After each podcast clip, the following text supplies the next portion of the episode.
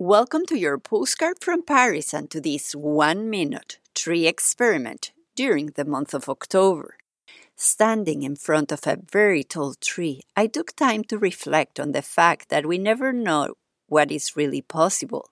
We sometimes delete ourselves from ideas or dreams that we have before we even try to get there.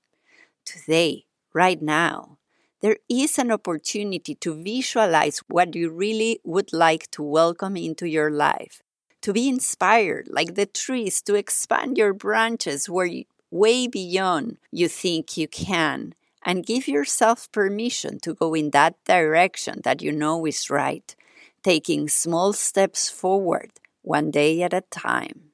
Are you ready to go outside today? Can you observe the branches of the trees and look up at the sky and realize how much space for growth there is right now?